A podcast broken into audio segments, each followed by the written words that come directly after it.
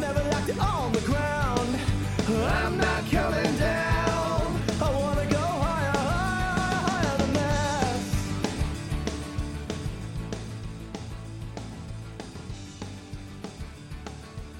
Hello, this is Rebecca Fleetwood Hessig, host of the Badass Women's Council podcast. We're here for reflection and connection for the badass, high achieving woman like you. So thanks for being here. And since you're here, you might as well just hit the subscribe button. I mean, don't be silly. You don't want to miss a minute of any of the episodes coming up. And I'm not coming down.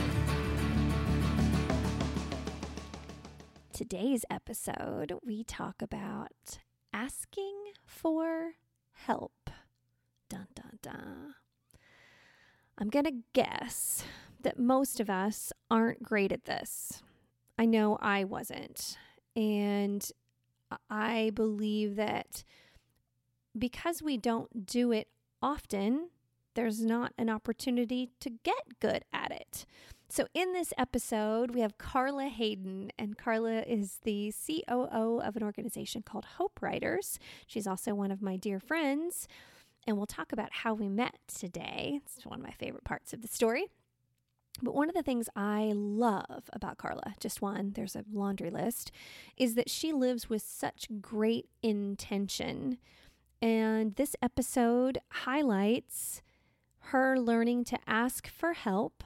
And again, I say learning to ask for help and doing it with great intention. So, in this episode, you're going to hear a lot of great conversation and story, but there's also a little bit of a checklist towards the end of the episode about how do we do that, asking for help. Here we go. Hey, Carla, how's it going?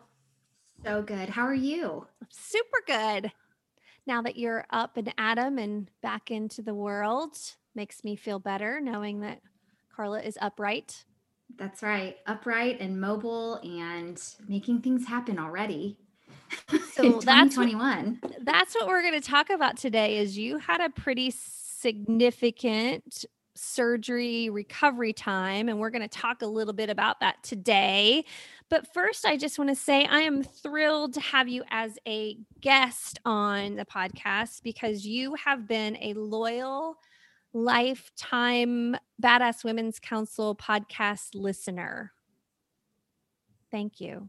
Absolutely. Since since the first episode, um, this podcast is 100% in my top five.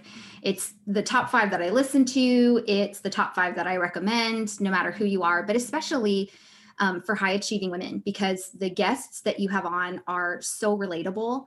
And I know for me, when I first started listening to your podcast, it was, I was in a season of life where I was um, put into a, a pretty new leadership role for myself. And it was so comforting and refreshing to hear other women talk about the same fears, the same concerns, the same struggles that I was experiencing as a newbie at the leadership level.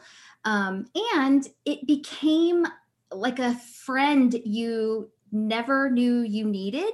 Um, because for me the the role that i was in it was in an all male company. Like it was it was a construction company. And so all of the leadership team members were male. And i don't know whether this is politically correct or not but the last thing i was going to do was be the chick on the team that had questions about leadership Right. Right. So yeah. this was my go-to it was um, it was a resource for me but also a cheerleader like i would listen to it when i would take a shower and get ready for work and i would feel confidence and courage just infusing me and so yeah i've loved i've loved this podcast and true story it was on it's actually a written bucket list item for me to be on rebecca's podcast Oh my gosh, I had no, you never shared that with me. Oh my gosh, that brings me so much joy. I have chills and tears and stuff. Yes. And this was back when you were recording in your closet. So I think my actual bucket list item is record in Rebecca's closet. We could have done that. I mean, I know on. we could we could have. It's fine.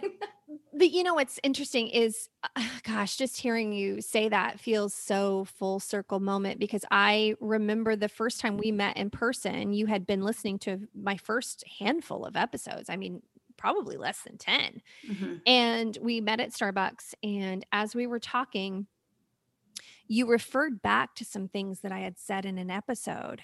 And I got in my car that day and I thought, holy crap, people actually listen to this. Because one of the things that's weird about whether you're a writer or whether you're podcasting or anything that you create kind of in isolation and then you broadcast it out into the world in some way and sometimes you just forget about it sometimes you need to forget about it because you feel too vulnerable or you just forget about it because you moved on to the next thing and when i realized that people like yourself was literally my target market of people i wanted to reach were listening and you were referring to things. I took it more seriously after that day. I mean, putting it out there took this huge act of courage in and of itself. And I kind of just had to say to myself, I'm just going to put out whatever kind of shitty episodes I need to just to get started. And that was an important part of the process. So if anybody's thinking about doing a podcast, you just got to put out the shitty first episodes. But then I got in my car that day and I thought, this is a thing. Treat it with the respect that she's receiving it in. And so we've never had this conversation. So that feels really good to just talk about how much we need each other and why community and connection is such an important part of life and career. Because had you not, had I not had that experience with you to affirm me in that connection moment, I might have kept putting out more shitty episodes. I mean, it was it was really important to the process. So thank you. Well, nobody would have ever known because from your very first episode with Christine, I was hooked. I was like, that's it. I'm I'm not missing an episode. I'm listening to them in order. I'm subscribing, I'm downloading, I'm saving, I'm doing I'm re-listening to some of these things and you know, funny thing is that some of the people that you've had on are local here to the Indianapolis area. And so I've been able to meet them and become they've become part of my network you know and i've become part of theirs. And so it is you one of the things that i think you do so well is that you serve your listener so well. Mm-hmm. You are so intentional about being a connector and a resource. And i get the benefit of knowing you in real life and living within driving distance of you but but even if i were just listening to your podcast and i was in a different state the what you present and the guests that you have is so valuable so absolutely i mean if those were considered your shitty first episodes man pretty impressive Oh, how did this podcast turn into being all about me? Oh my goodness. stop, stop. No, don't. I'm just kidding. Okay, so this uh, topic is relevant to where we're going in this conversation because really what we're talking about is giving and receiving. And and that's exactly what i experienced with the podcast when we first met is that giving and receiving of the affirmation. But the the other part of that that you just referenced is you've had a chance to reach out and build real community in real life with people as a result of these podcast guests only because you took the initiative to reach out to many of them and and, and uh, same experience here uh, lindsay chepkema one of our common friends she reached out to me from the podcast and, and we've become like you and i really good friends and and business partners and all the things but it takes that intentionality and that courage to send the email send the linkedin message send send the request that says hey i loved what you said i'd love to meet for coffee. And so that's that's part of that giving and receiving. And you are probably one not probably just erase that you are one of the most intentional people i know you are intentional about your relationships, about your career, about your kids, about your faith, about your calendar, about your movement. I mean, I've had the joy of of working with you and and and and on some projects and it's just so mind-blowing to me how intentional you are with your life. And so you're always about like I'm going to give give give give give And then you were in this situation this past year where you knew you were going in for a surgery that was going to take you out for how many weeks was your recovery? Eight weeks. Eight weeks. Mhm. So even more than, you know, baby recovery, right? This was significant amount of time in a brand new career um, as the COO at Hope Writers. And the intentionality that you put into preparing for that was so great because I know it takes huge amounts of vulnerability and courage to receive help. Yeah. What was that like when you looked out across the horizon over the timeline and knew that you had to ask for help? What what what were, what were the feelings? Because then you went into action, but before you went into action, what were you feeling? um, crippling fear, actually, um, for a lot of different reasons. One of them probably is um, I am an Enneagram 8, and I would venture to say I'm a healthy Enneagram 8. But one of the things that typical Enneagram 8s don't love is vulnerability. Um, and that to, to put myself out there to say, I need help was so incredibly terrifying. I mean, uh, we're not just talking like, ooh, little butterflies in the stomach. It was like beads of sweat. I'm going to have to put myself out there. I'm going to have to make myself vulnerable. And a lot of people, I think, who misunderstand an Enneagram 8 and or me personally and my and my personality a lot of people commented, "Oh, is it because you're you won't be in control?" And it was like, "No, it actually is this major fear of rejection. What if I put myself out there with a need and I nobody responds or people say no?" And it was almost this idea that what if I have invested in these relationship banks all over, you know, whether it be my spiritual community, my professional community, my neighborhood community, whatever that looks like. What if I invested all of this of myself in these banks and now I'm going to go and withdraw and there's nothing there? What if that I'm I come up short? And that was terrifying um, to face but um, I am a woman of faith. And so I have a, a pretty active prayer life. And in my time of prayer, of really just confessing this fear, it crippling fear. I mean, people who know me would probably be shocked to know that I was as afraid to do this as I was because I don't present that way. I kind of, I'm an adventurous person. I'm pretty confident and courageous when it comes to my profession and things like that but something as simple as asking for help it crippling fear. And so in my prayer time i was praying about this and really it came down to the reality that this was going to be a very tangible way that god was going to bring healing to some areas of wounding that i have carried probably my entire life different messages and lies and different things that people projected onto me that I've carried my whole life. And again, for all intents and purposes, I'm a successful individual. But inside, I was carrying these things and they were affecting my ability to be vulnerable. I'm authentic, don't get me wrong. People when you get to know me, I am who I am. Within five minutes, that's who I am the whole time you're going to know me. But there, there was a side of me that was so afraid to expose that vulnerability, not because I wanted to look like I am woman, hear me roar, I can do all things, but because what if I get rejected? And so that's that's how I felt, honestly. And it was terrifying. And that eh, I'm so glad you're having this conversation with us today because I have found that as well that it is this really raw place to be when you've been you've prided yourself on always being available for others and always taking care of things and again not from the sense of of controlling things but but saying oh my gosh what if i reach out and there's nobody there? is a is a real thing and i know from a spiritual sense and a neuroscience sense that in order for us to feel a sense of thriving we have to not just reach out and give help, we have to open ourselves to receive it in order for ourselves to feel whole, to feel like we're growing, prospering, flourishing.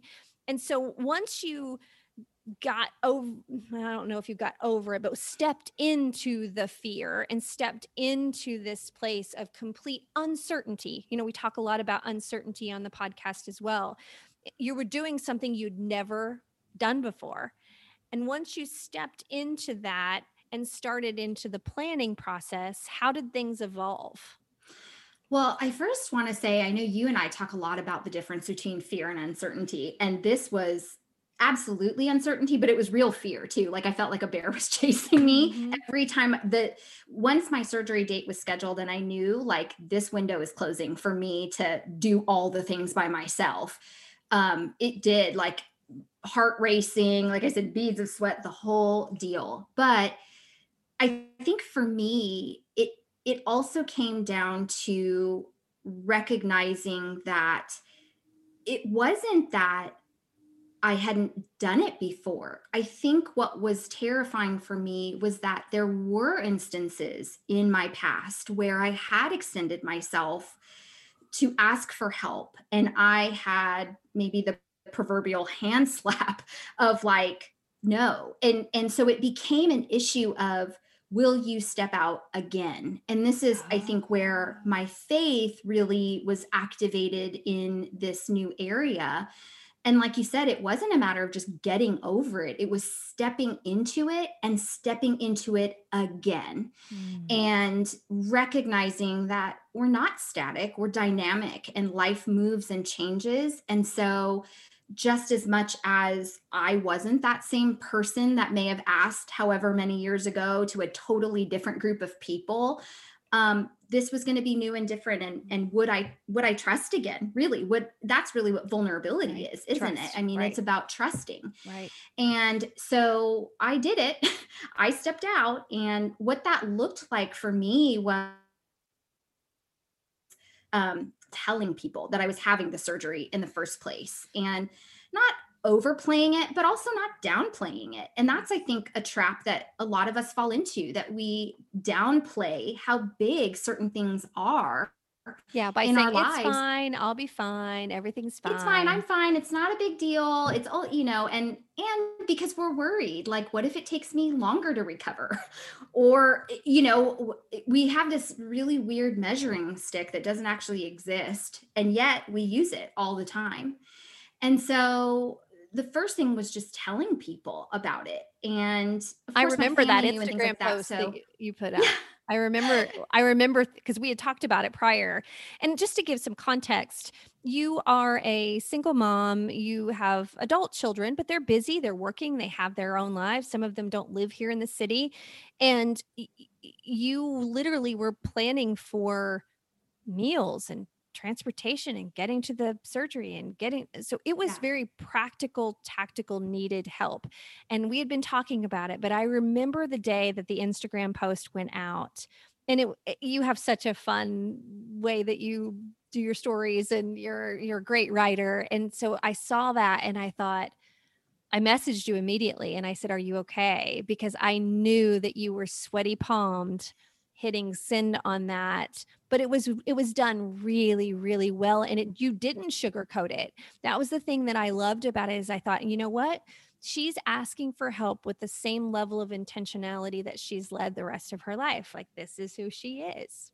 Yeah and i think that that was important for me because and that was a personal wrestle right? How do i ask for help and still be a strong person. And I think in my mind, I had to get over the hurdle that asking for help somehow made me this victim with no power and no control and no courage. And as a matter of fact, it was like, this is the, one of the scarier, harder things that I'm walking through. And I've been through a lot. I mean, I have not lived a storied, you know, palace encased life, but why going through this surgery and asking for help ranks in the top, you know, three thing three scariest things I've ever been through. I think because it involved me wrestling with the lie that I was a victim, that the only way to get help was to make it seem like it was worse than it was, or to just not ask for help at all. And so finding that balance between sharing appropriately what the real deal was, my emotions about it, what was actually going to be, what the surgery was, what was actually going to happen, how long it was going to take, and risking it was a risk, risking people's response and risking the response of, oh, that happened to me, it's no big deal. Or not responding at all, like almost like I don't exist or nobody Mm-hmm. cares. The- it's a risk. You don't have control over how people are going to respond. But in that period of time for me, it was a challenge to not carry that because I I can't carry what other people are responsible for. All I was responsible for was putting the message out there and extending my hand and allowing God to work and provide for me through other humans. I love this conversation so much. It's so important for high achieving women. The other thing that you did that was really, I mean, it was a badass move the way you did it. it. I loved it. Uh, I loved it, I think, more because I knew how hard it was for you and I was cheering for you. It's like, you do this, girl. The message that you sent out was very specific. I believe you said, I there here are three things that I'm going to be needing. Yeah. It Yeah. was, you know, meals, it was prayer, and I can't remember what the third one was now. Yeah. So I did a series on Instagram and I called it Eat, Pray, Love. Yes. And so each post was very specific because, again, being an intentional person, one of the things that I learned is that when people are in trauma or they're recovering from something, they don't actually off they oftentimes don't know what they need. And so by being somebody with a good heart and saying, "Hey, I'm here for you. Let me know what you need." You typically you're not going to hear back from them because they don't know what they need. And so one of the things I had to learn for myself through different situations in life circumstances that I walked through is I first have to identify what my own needs are. Because I can't be disappointed when other people don't meet my needs if I don't even know what they are. So, first of all, I have to acknowledge that I have them. And then I have to identify what they are. And then it is still my responsibility to communicate clearly what the needs are. So I thought I could just leave it at one post and say, hey, I'm having this majorly invasive surgery and I'm going to be laid up for six to eight weeks. Help and leave it. Or I can say, hey, I'm having this major surgery and I'm going to let you know what kind of help I need. And so I rolled it eat, pray, love. And so the first one was I need meals. Um, and that was some, you know, some one of my friends had created a meal train. And so it was like, here's what you can do, and here's the link, and sign up. And it filled Um, up so- in like 24 hours. it did. And let me tell you a story about that really quick. So I had my surgery was November 10th of 2020 and my recovery was going to take me through the holidays, through Thanksgiving, through Christmas and through New Year. Um actually January 5th was my 8 weeks.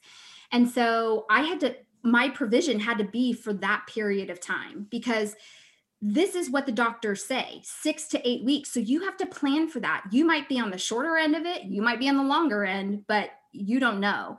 And funny story, I never had had surgery before. I've never even broken a bone or been stung by a bee. So this was like, I don't even know what to expect. It's not like, oh, I've had other surgeries. I haven't had this.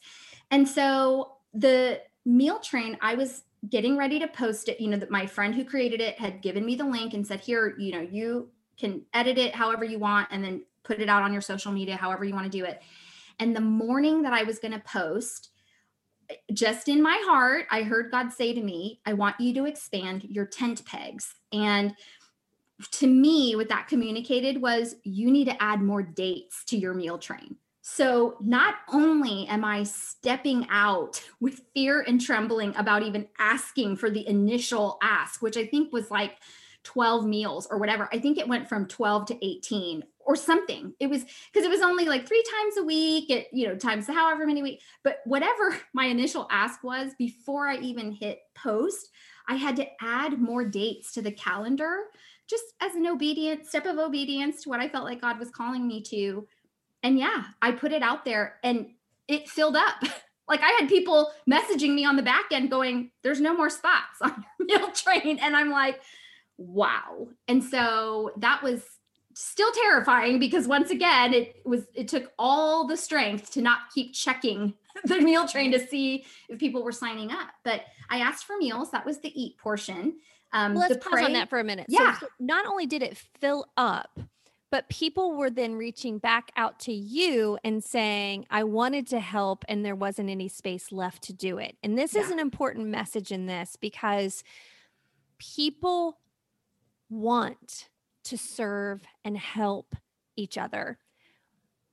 The better we are at knowing what we need and asking for what we need gives people a place to step into to do it. And Yes. that's what I loved about this is it was very specific.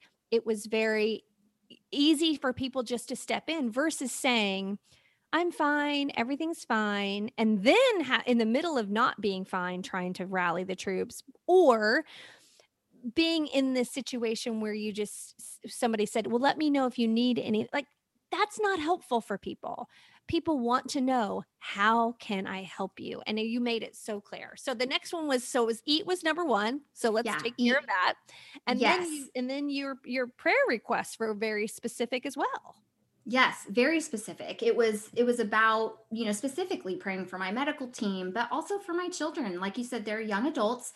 Um, two out of the three of them still live at home, but they work full time jobs. One of them's going to school. And so, one of the things that I knew was that not only would I need prayer for me, for the surgery, the procedure, the recovery, and all of those things that you would normally think about, um, but I wanted prayer for my caregivers because when you're a caregiver, your health goes on the back burner and i that was the last thing i was going to need was for my kids to take on all the household responsibilities in addition to their full-time jobs and school and then they get sick and so i believe in prayer and i believe that god can lead people to how to pray for other people. But I also recognize that I was the patient. I was the one that had been going to all the appointments. I was the one that was doing the research.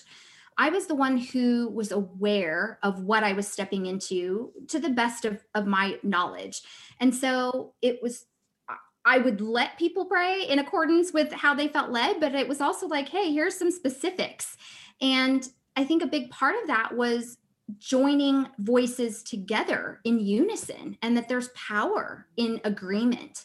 And so that was the other reason that I was really intentional about what I was asking for prayer for. This is what I mean when I say reflection and connection. Reflecting on how do I feel? What do I need? What's my situation? And then connecting in a way either to reach out and give or to receive or to ask human to human. This is this is the deal. So, love, what was on the Yes. love list? I don't remember the love list. So I asked for people's recommendations on movies, oh, That's right. TV shows, books, because again, I was like, well, I'm going to be in this convalescing cocoon for six to eight weeks. And I'm going to intentionally not plug into work things. I'm going to intentionally not try to get caught up, the lie that we all know. Amen. Um, and I really didn't. I really didn't know because I hadn't had surgery before. I really didn't know how mobile or immobile I was going to be. So I thought, well, I can kick back in my bed and binge watch guilt free for this period of time. So send me all the things that you love. And I put a little asterisk at the bottom of that post and I said, by the way, because I'm going to have all this time on my hands, if you love sending snail mail, I would love to receive cards and letters from people. And believe it or not, people messaged me and said, I love sending snail mail. And so I got cards and letters from people throughout and packages and it one of my favorite things on Instagram was every few days there was an unboxing story on Instagram where you had received some cool gift or card or and you and your daughter just uh, uh, it gave me joy watching you convalesce with your steel mail and your unboxing videos. It was so fun. It was so fun. And somebody had mentioned that to me too. And I said, I think it's because gifts are it's my love language. It's my top one love language, followed very closely by words of affirmation. And so you could have sent me pink Q-tips. I would have been over the moon. You I were the have- best gift receiver I've ever because I'm a terrible gift receiver. I get uncomfortable. I don't know what to say. I'm great. I'm I'm acts of service. That's my love language. So if you want to jump in and let's, you know, I'll clean toilets with you happily. I'll do whatever like activity. But receiving gifts, I get kind of funky and weird. And as I watched you, I was like, gosh, she is so good at this. It was fun. It is. It was so much fun. And I, I think the big thing about being a gifts person, especially when you're the one receiving it, is that it isn't about bragging about what I got. And it's not about what the actual item was. I got I got things all across the board. I got homemade things. I got um subscription boxes i got hand you know homemade boxes different things that just had my favorite chocolates in it it wasn't the size of the gift or the quantity of money that people had spent. It was the fact that somebody had thought of me and that filled my joy bucket. And as then I was sharing it with others, people just picked It up on joy. Absolutely. My gosh. Seriously, reflection and connection. Know yourself well, know what to ask for. And then that authenticity in the way you handled that was so tangible that it brought joy for us to watch it play out. It was beautiful. that is the amazing part. I think I've learned so many lessons um, from these last eight weeks, but one of them that I learned that somebody had mentioned to me on the front end of it was let people help you because it blesses other people. And I've heard that before, and I thought, mm, okay, Jenny Todd said that on the podcast many, many, many episodes ago, and uh, that has stuck with so many people. Is when when you don't let people help, you rob them the joy.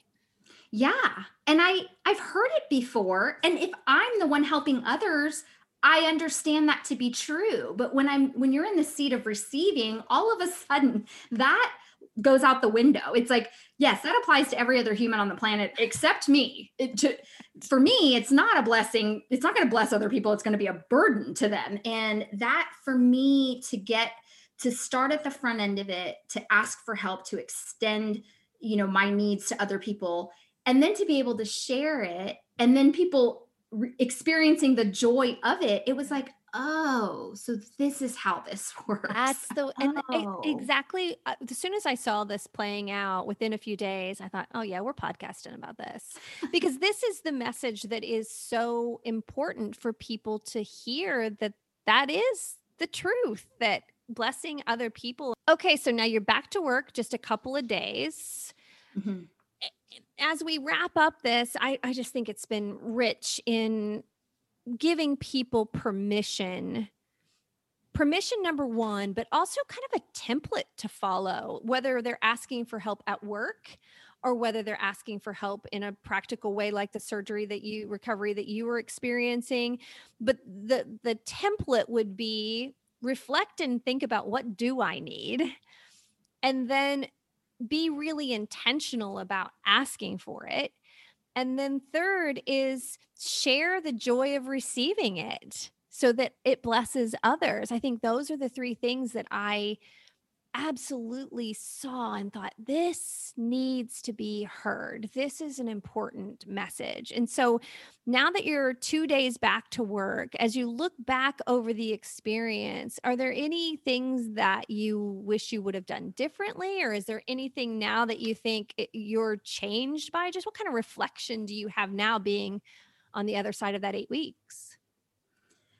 um i don't think that there's anything that i would change. I i think i'm coming out of this really pleasantly surprised. It was exceedingly abundantly more than i could ask or imagine. Um, i would never have imagined people responding this way. Um, you know, we started this podcast talking about that these were some old wounds and fears that I had been carrying for years, some attempts to ask for help in the past, and I had been hurt by other people. And I think that in this lesson for me, it was will you step into it again? Will you trust me, you know, trust God again to use people to help heal these places? Um, I think one of the things that astounded me is that the company that I work for is an online membership community, and our team is all remote. So I've never met any of my team members in person in real life. I actually started this job in April of 2020. So even if it wasn't a remote position, we were all on lockdown. And so the funny thing is is that I would say that 90% of the help and support that I got was from this team. It was from the Hope Writers team that are all over the United States and it's it's about real community. I, somebody had said to me the other day, "Do you believe that there could be real community over Zoom?" And I said, "Yes, because I'm actually living that life." And do I miss meeting my local Indianapolis friends for coffee? Absolutely. And and that there's definitely a place for that. But I but I also think that you can be intentional about building relationships with people, whether they're your colleagues or people in your network or whomever in your community online. Um, it is. It's about being intentional about that, and it it's about continuing to serve and support others well. Um, because it's like what I said. It's like these relationship banks all over that you just invest in a little bit at a time, and then when you need it, it's there. And that is one thing that you did intentionally when you started this job was build community. You you spent your first, you know, 90 days really getting to know people and hosting coffee with Carla and cocktails with Carla and with no agenda other than tell me your story. And that had a profound impact in building the community that then poured back into you. Well, I learned it from you. So there you have it. The impact of person to person relationships. It's it's what you've done for me one to one that now as I lead a company, I carry that into my job and it's just who I am. And um, it was one of the things that we did a kind of a survey with our team at the end of the year of like, you know, what should we start, stop, and continue doing in 2021? And um, there were a lot of them that said continue coffee with Carla, cocktails with Carla. We we miss you, you know, like when are we doing that again? So Because that's that is the intentionality of of being virtual is that you leave space and time and grace for people's just human lives and that's what those coffee with Carla and cocktails with Carla is just them telling who they are and you sharing with who you are and and I do believe that companies careers can continue to thrive to grow prosper and flourish virtually I I do know that it does take intentionality and it doesn't replace human to human connections because from a neuroscience biological perspective your brain is seeking out human to human contact. So when you and I are seeing each other now on Zoom, it's like when you go to McDonald's and you're craving the McDonald's and you eat it and it tastes really good, but your body doesn't process it as vitamins and nutrients because it does not contain any vitamins and nutrients, right? And so then your body's like, okay, are we getting food? Like at some point, like that was fun, but it wasn't food. Like your body literally needs human touch and contact and to be in a room with people but we can get that with families and friends and your pod and whoever you, that you're hanging with but it, we we need to recognize those two things. It doesn't replace human to human contact but you can be really great at building community by being intentional about letting people be people. Um, so I, I think there's lots of opportunity for companies to do that really well and i think it will be where we as engagement and culture this will be where the lines divide. There'll be companies that get it right, and there will be companies that fail miserably at it. Yeah. You've gotten it right. Well, Yay. thank you. And uh, this is, I would be remiss if I didn't mention that one of the things that I'm excited about that I'm launching on February 1st is a, a badass masterclass for high achieving women. And it is going to be virtual. It's the first all virtual um, experience that I'm launching. So, no matter where you are in our fine world, if you want to be a part of that, uh, I'll put a link in the show notes because I do know that we can build community intentionally and, and we've been practicing it and we know how to do it now. And I'm excited to put that out into the world. So, Yay. yay, yes. Okay, we're going to wrap up, but you're going to come back because there's so much as we're sitting here talking i'm just thinking about oh we should talk about this and then we should talk about that and then we should talk about this and you've got lots of cool things that are happening in your life and i'm glad that you're back well and healing and um, this has been fun Thank you for having me. thanks so much And I'm not coming down. This is Rebecca Fleetwood Hessig. Thanks so much for being here. We'd love to stay connected. We can do that if you jump into the online community at badasswomen'scouncil.community. We've got lots of cool people in there already. And if you come in, it'll just be cooler. I'm not coming down. I never left it on the ground. I'm not coming down.